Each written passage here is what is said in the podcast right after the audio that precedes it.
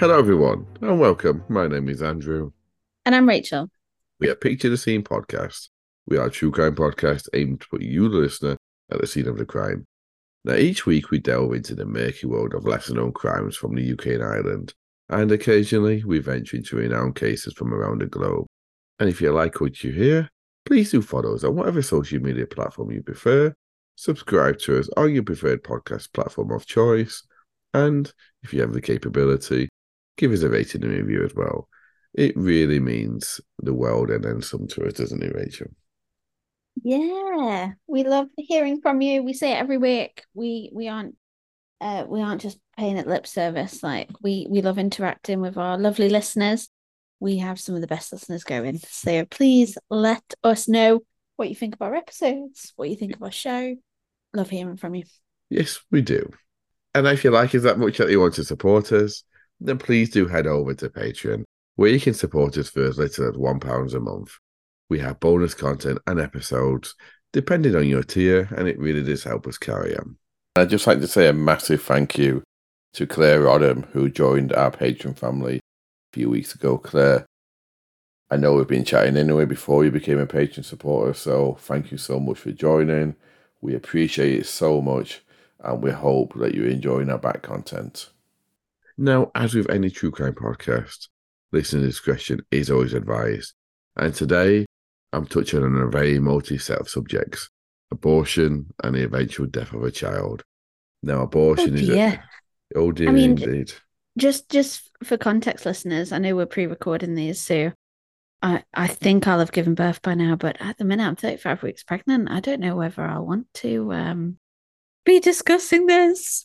You'll be okay, Rachel. But abortion, yeah, is a subject that people tend to feel strongly about, whichever side Mm. of the fence that you sit on.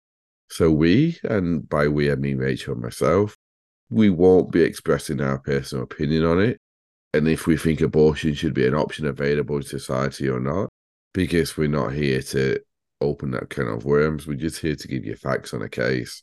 And we would only and if we did, it'd only cloud the ability to do that. So, on this occasion, we're not going to be sitting here telling you that people should or shouldn't be able to have abortions because that's for another time and place, isn't it, Rachel? Well, and do you know what, Andrew? I really don't think it's any of our business. Like, and Yes. I mean that it, with all due respect to every single one of our listeners, your own opinions and thoughts and views on it are yours, and and that's perfectly allowed and normal. Um, I mean, I, yeah, I I don't think I would ever express my thoughts and opinions on abortion because I've been so lucky not to have to face that in my life. Um that you know it I would be doing it for without any like um empathy for either side of the the coin if that makes sense um so so yeah I just think that like it it really is your own business and no one else's um and I we at picture the Scene completely respect that Yeah, you just put that a lot better than me, Rachel. I agree. I second that. So, and just to finish the usual blurb, we do, where possible, now release episodes a week earlier for our Patreon supporters. So, if you want to hear next week's episode today, then head over to Patreon. And this actually might be especially useful if you don't want to hear today's episode due to the subject matter. So, how are you doing, Rachel? Yeah, I mean, after that kind of headliner, um, yeah, probably a little less chirpy than I was when we first started recording today. But uh, I'm I'm all good. Uh, thanks, Andrew. How are you? I'm sparkling, thank you very much. Well, I've got, I've just come back off COVID, as you know, but I'll tell our listeners. So I have no taste at the moment. Now, I don't mean in music, music or anything like that because that's never been there. But Um, taste in my mouth. But yeah, it's weird. Or smell. and just for yeah, I mean, I don't mean to sound mean, Andrew. I'm actually going to change the camera angle because I look very fat and pregnant there. Um, just to not sound mean, Andrew, but you sound like you have COVID too. Do I? Yeah, like you're quite like nasally. So Okay, that's okay. but get well soon, hopefully. And listeners, I, I um touch wood and everything that I can touch. Um, I haven't had COVID yet, to the best of my knowledge. which is Wow. mad. Yeah. Temp- you're tempting fate though. But well, if I sound a bit different, then I, I apologize, listeners.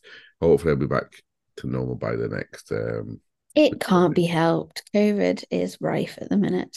Just grateful we're not in a lockdown, hey? Exactly. But are you ready for some true crime? Yes, let's go for it. Let's see what you've got to say, and hopefully it won't be too distressing for me or our listeners. Okay then. So if it's safe for you to do so, I'd like you to relax. Close your eyes and picture the scene. Today I'm taking us back to the 11th of May 2020. And today we're in the village of Barlaston in Staffordshire. Now it's got a population of around 3,000 people. It's a well-to-do area, known mainly for the fact that Wedgwood, the famous pottery maker, has a factory there and has had one since 1940. And the Barlaston First School, that is situated there, has now been in existence for over 140 years, Rachel. What's the town called? Sorry, Barlaston, Barlaston. Lovely. probably pronouncing that wrong, but yeah. And where? What? What? Take this part out. But what part of the country are we? Uh, Staffordshire, so it's near Stoke, Staffordshire, Stoke. Right. the Okay. Mid- Midlands, yeah. On this day in May 2020, we're deep in COVID lockdown territory. So while it may have been an unusually mild day for the time of year, with the temperature at its best failing to get past 11 degrees Celsius, which is 52 degrees Fahrenheit, it wouldn't have mattered much to most people, given they were stuck inside anyway. Now, I'd like to take us to one particular home in Barlaston, and that's to the home where Carla Foster, who was 44, and her long term partner Stephen Burks lived with their three children, who were 19, 15, and 11 at the time. So while the pair were in a long term relationship, it was an unusual one. In 2019, the pair had actually split up, but due to COVID restrictions, Carla had moved back into the home where lockdown began so that they'd both have unrestricted access to their children. oh, thi- that's nice. It was obviously an amicable split as well, because that can't have been an easy decision. But No, it can't have been. No, uh, th- and it was especially important, Rachel, because well, it's important for any child, but especially for the middle child that they had, because the middle middle child had autism, so he would have struggled not having regular contact with both parents for such a prolonged period of time. But as a result, though, of moving back in, due to firstly just due, due to convenience, it did rekindle their relationship, and they became a couple again. oh, COVID couple, COVID romance, eh? Yes. On the 11th of May, at around 4.25 in the afternoon, Carla dialed 999, the emergency services, to tell them that she was 28 weeks pregnant and she suspected she was having a miscarriage. So I know when... this case. Oh, do you? I do. Oh, okay. Well, that's good then. Yeah, and I know why you put that one at the height of the episode as well. Yes. When the paramedics attended, she said that either in August or September of the previous year, she suffered a miscarriage and had been told that she was not pregnant. But her GP had recently told her that he thought she had not expelled a miscarriage. So he had given her drugs in order for that to happen. The paramedics gave her a quick examination, and based on that and what Carla had told them, believed that she was not pregnant and left. A few hours later, at 6:39 p.m., Carla's partner, Stephen, called 999 to tell them that had told him she thought she was in labor and to call an ambulance. While he was on the phone to the emergency services, Carla gave birth to a daughter, Lily, who was not breathing when she was delivered. The paramedics arrived within 20 minutes, and despite the fact that Lily had not been breathing this whole time, they attempted resuscitation, taking over from Stephen, who had also been trying to resuscitate Lily in the meantime before they arrived.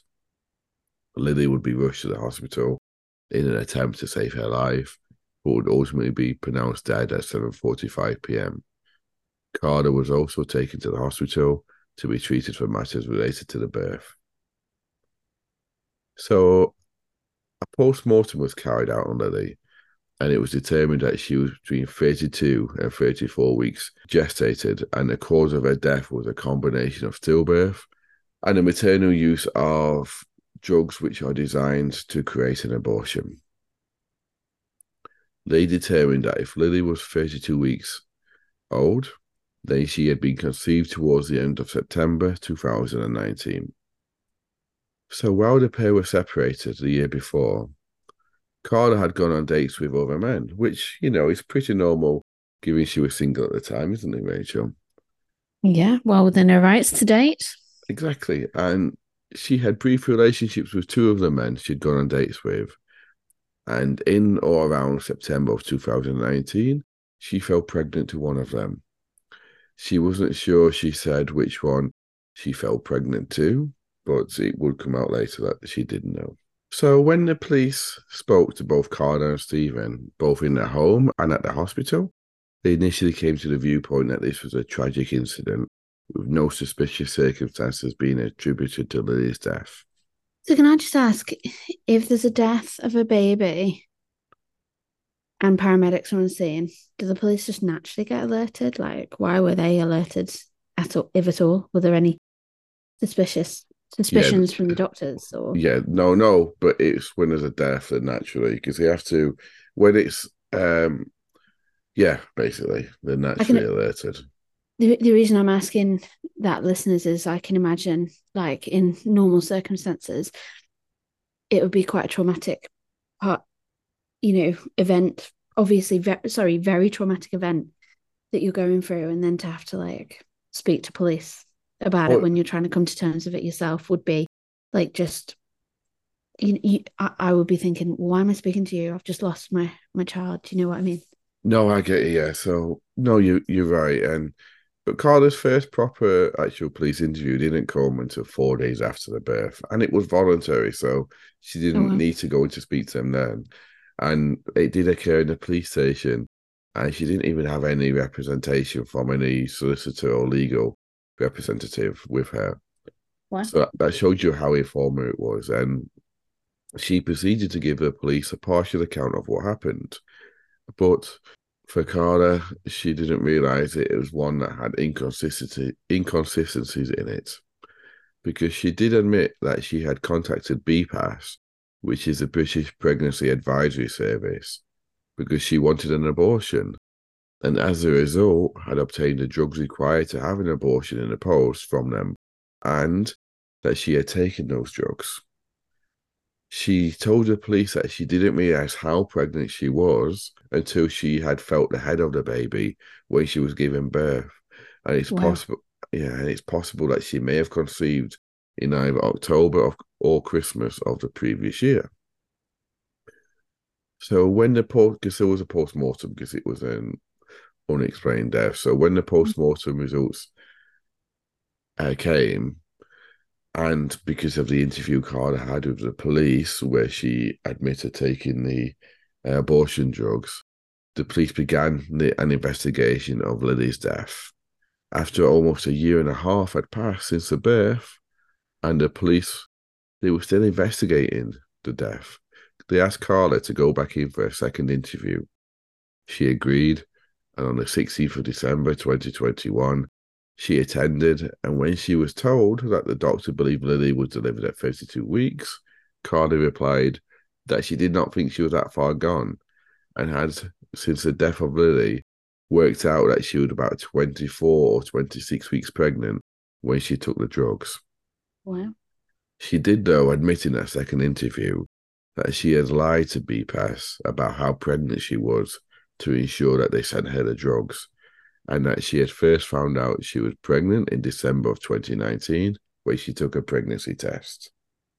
And can I just ask as well, again, just from my knowledge, BPAS, they were purely giving out these drugs over the phone because it was during COVID.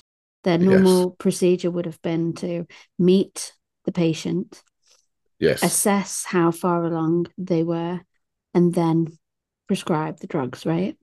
Yeah, yeah. I go into that in a little bit detail later on, but yeah, that's exactly okay. right. Yeah. So Carla went on to say that she was too embarrassed to see a doctor about her pregnancy because she did not want her partner Stephen to find out that she'd had sex with another man when they had been separated. Which sounds like a fair enough thing to say, if you ask me. I mean, reasonable. I don't know whether that's the right word. I guess there's an element of panic, right? Um, you're not with anyone, you're having consensual sex, you fall pregnant, and then in a whirlwind in which she was pregnant and not back with her partner because COVID had not struck at the point that she will have known and have taken a pregnancy test. She has made a conscious decision at that stage. So to then hide it for as long as she did, I'm yeah. not sure. I'm I'm I'm not sure that is that's what I would classify as reasonable behavior. I'm not like take the abortion out of it, take the abortion pills out of it. I'm just saying like she COVID so the so COVID was rife uh, or, or or spreading across Europe in the February and then we went into lockdown in the March. At that point, if she's claiming she took a test in December, she'd have been five months, maybe even six months pregnant.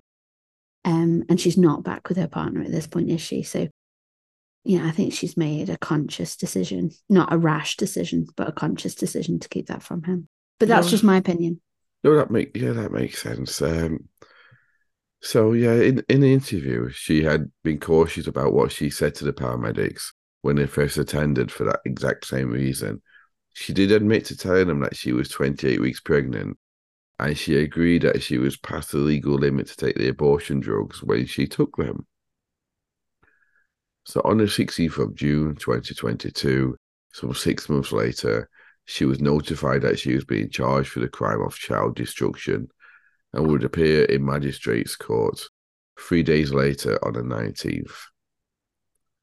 So when that day came, her solicitor entered no plea or gave no indication of a plea, which is is actually this is pretty common, uh, Rachel, because when something's guaranteed to go up to Crown Court, it's quite often there'll be no plea. It could be for a number of reasons. It could be to get legal aid because most crimes in Crown Court qualify for legal aid. Uh, it could be to, on this instance, it was to it was pending some expert reports, some prosecution papers, and some mental health assessments. So it could be for a number of reasons why he didn't put a a plea in. However, um, However, yeah, it's not uncommon for that to happen. Yeah, and do you know what? Like in her defense at this stage, I'm thinking, why would you enter a plea? Why would you want to enter yeah. a plea? It's been two years that they've been investigating the case. Your thoughts are probably going to be along the lines of, it's a very tricky case to navigate. That's why it's taken them two years to charge me with anything. You know, I'm, I'm going to see how it plays out before I start, you know, and entering not guilty, guilty. Like, yeah, whatever that looked like. Yeah. Um, yeah, you're right. So two months later, on the 18th of August, at a trial preparation hearing, Carla's barrister asked the prosecution if they'd given consideration to charging her under Section 58 of the Offences Against the Person Act 1861. Now, I don't expect anyone to know what that is, given it's quite obscure and over 160 years old.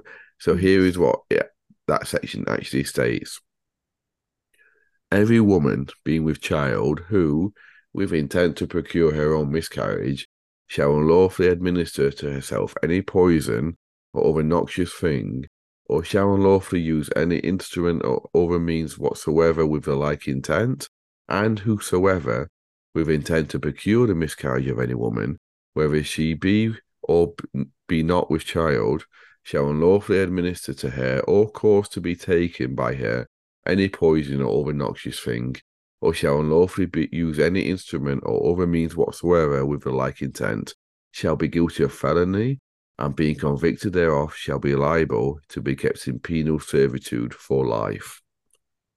Wow. So, yes, I did just say for life. So it could have actually come with a, a full life sentence in theory. That's how much, like, that's how outdated that yes. that act is. Yes. Like, Fucking hell. I mean, don't get me wrong. Yes, there's a very emotive subject on on the cards right now and something that I expressed at the top of the episode we're not going to share our own personal opinions on. But that is archaic. Yeah. Yes. So the prosecution stated, because don't forget this was a defense um, suggestion, not a prosecution suggestion. The prosecution stated they didn't see much difference between that and the original count of child destruction, so they agreed to add an additional charge in addition to the original one. So Carla would plead not guilty to the charge of child destruction, but she would plead guilty to Section 58 of the Offences Against a Person charge. There would be no trial due to the second guilty plea, as the first count was eventually dropped by the prosecution.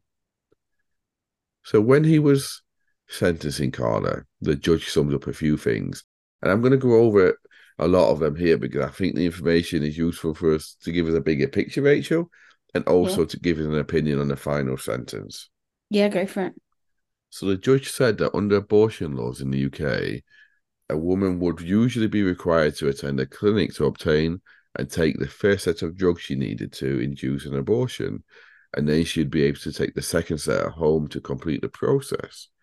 But due to COVID, on the 30th of March 2020, the Secretary of State for Health and Social Care approved a woman's home as a suitable place for abortion treatment due to COVID meaning attending clinics couldn't and wouldn't need to occur. And like the thing is, COVID was like we were dealing with the absolute unknown in every aspect of the word, weren't we? So again, what what else were they meant to do than than yeah. give women an option, which, which women and men are are and should be entitled to options for their body you know, and for their safety and for the, the you know, their health and their mental state during like I know this term really got on my nerves during COVID, but it was unprecedented times. It was, you're right. Um, this was actually just as an aside, it it was challenged at the time by the by various anti-abortion groups in the high courts, but they lost all those challenges. Um, and I can see why. Yeah. Again, you know, it's it's very emotive subject, and you know, at the minute, isn't it a lot talked about? Um, you know, assisted suicide, um, being that there are opportunities for people to take advantage of the system, and I imagine that would have been a similar potential risk in this particular law being passed. Yeah.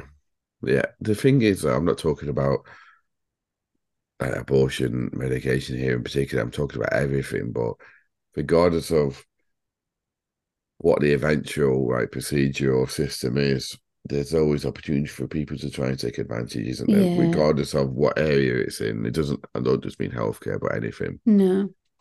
I agree. So the judge pointed out that Carla's claim she only found out that she was pregnant in December was contradicted by the fact that on the 1st of February 2020, a message on her phone would show that she had been she knew she had been pregnant for three months already. And That would put her knowledge to at least around the start of November. Further searches on her phone would show that by mid February, of 2020, Carla was searching for ways she could induce a miscarriage, and by the end of February, she was searching for abortion services. A search on the 25th of February shows that on that date, Carla believed that she was 23 weeks pregnant. Throughout March and April, her internet searches continued in relation to how to have an abortion, and on the 24th of April, she searched with the term I need to have an abortion, but I'm past 24 weeks. On the 6th of May, Carla called BPAS, remember the British Pregnancy Advisory Service, mm. but, she, but she gave them false answers on the telephone. So it would seem like she was only seven weeks and four days pregnant. After that call, the abortion drugs were posted out to her. On the 9th of May, Carla took the first lot of drugs. And on the same day, she undertook an internet search that would indicate that she thought she might be at least 28 weeks pregnant. On the 11th of May, the day she gave birth to her daughter, she took the second lot of drugs. Further internet searches by her that evening after she gave birth would show that she thought she was at least 30 weeks pregnant by that time. The judge went on to state that this shows when she spoke to both the police and medical staff, she knew she was lying about how pregnant she was. Mm. The judge also did state that this was a tragic case, and the vast majority of women and girls seeking an abortion only do so after the most anxious of consideration.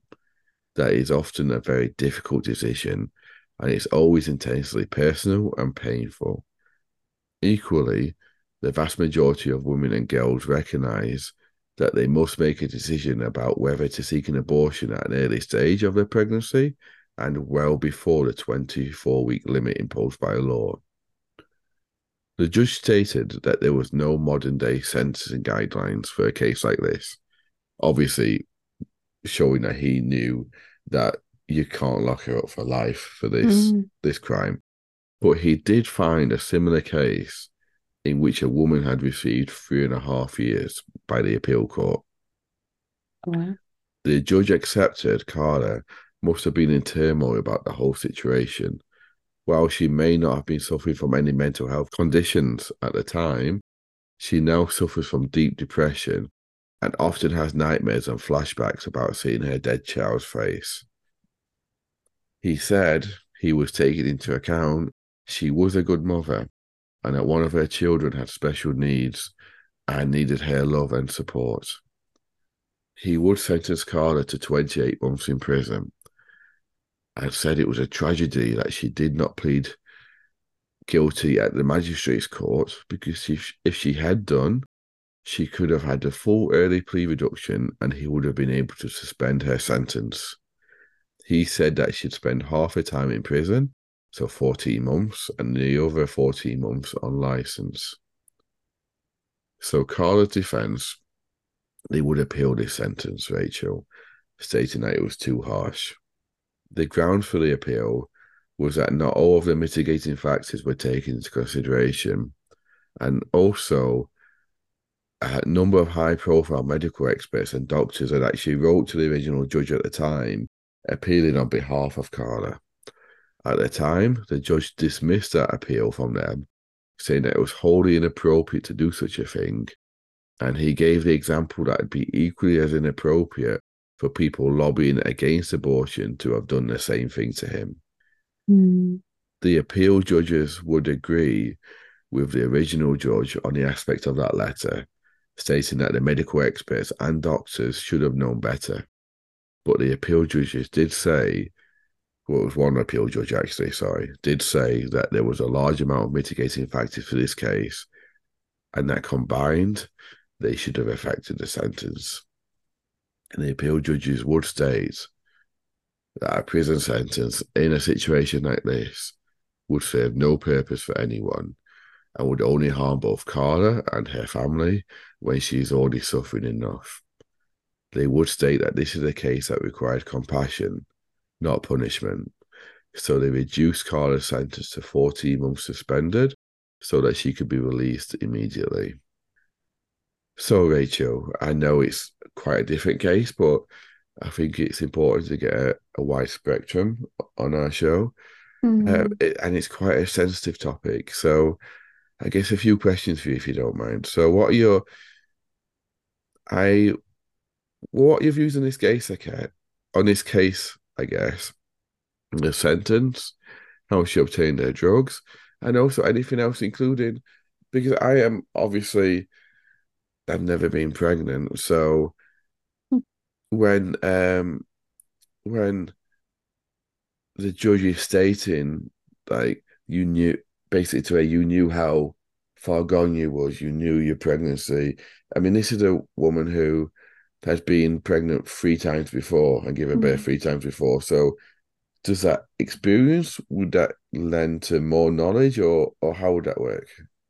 Well, first of all, just for context, like I'm 35 weeks pregnant, and since 26 weeks, although a lot a lot earlier than that, but since 26 weeks, I've had a lot of baby movements, and like, I mean, the movements start like started for me like 16 or 17 weeks pregnant, but they've become a lot more like apparent and I know like when my baby's awake and what's going on and where they're moving and how they're how they're moving. So to to have been pregnant up to 32 to 34 weeks, which is from what I understand what they had determined the fetus was at yeah. at um her time of birth. Um Carla unless the placenta was in such a way where she couldn't really feel the baby move a lot, Carla would have been actively every day feeling that that baby inside of her kicking. Um, so for me, that's a really hard thing to acknowledge and consider when obviously all these things are wearing around her head as a mother of three, one of the children already needing her more of her care and attention. Like you know, I, I can't uh, comprehend how desperate she must have felt in those dark hours and in COVID and being unaware of how she gets out of this situation. And ultimately, probably the hopeless romantic in me feels like she'd have just wanted to just be with her long-term partner again and for everything to be perfect and not not have these things to worry about like she probably would have spent her days wishing time she could rewind time and have not have had those encounters with those men. Um, so that kind of answers that part of the question. But what I did want to kind of comment on um, was when you started to to go through the judge's summary and the rounding up of the case and whether or not it was appropriate for a jail sentence, I started thinking to myself, what crime has been committed here? And and like I, answered my own question in those moments. The crime that was committed was that she wasn't truthful. She lied to the police. Yeah. Um, yeah. and she lied to the paramedics. She did not give the level of detail that was required to anyone that could have been able to assess and manage that situation that she was in effectively. I think that's the number one crime that's been committed here because I don't have any views I, I wish to share on the actions that she took because I've not been in a situation and you... I can't feel I can't feel like I can judge her or or you know try and walk a mile in her shoes and comprehend what she was going through. Do you believe Be- that? Um, do you believe that if she had been truthful from the start, they wouldn't have taken it to court over this. Yeah, I think she'd have been dealt with from a mental health services perspective, or at least I hope she would have been dealt with from a mental health services perspective and treated with dignity and care that she so clearly needed, especially, you know, handling the flashbacks and the post traumatic stress and the depression. Um, but the police have done what they've needed to do because they found a case that she's had to answer because of the lies. I think you might be right because when the judge, original judge, said that he found a similar case, that was again one where the um the mother hadn't been truthful and hidden. So I guess it was a similar situation there where with the same similar factors. Yeah. Um. Yeah. No, I agree. I, I and I don't envy the judge. I don't envy the judges that had to sit through the initial trial and then the judges that had to review the case post, you know, the the initial sentencing. Um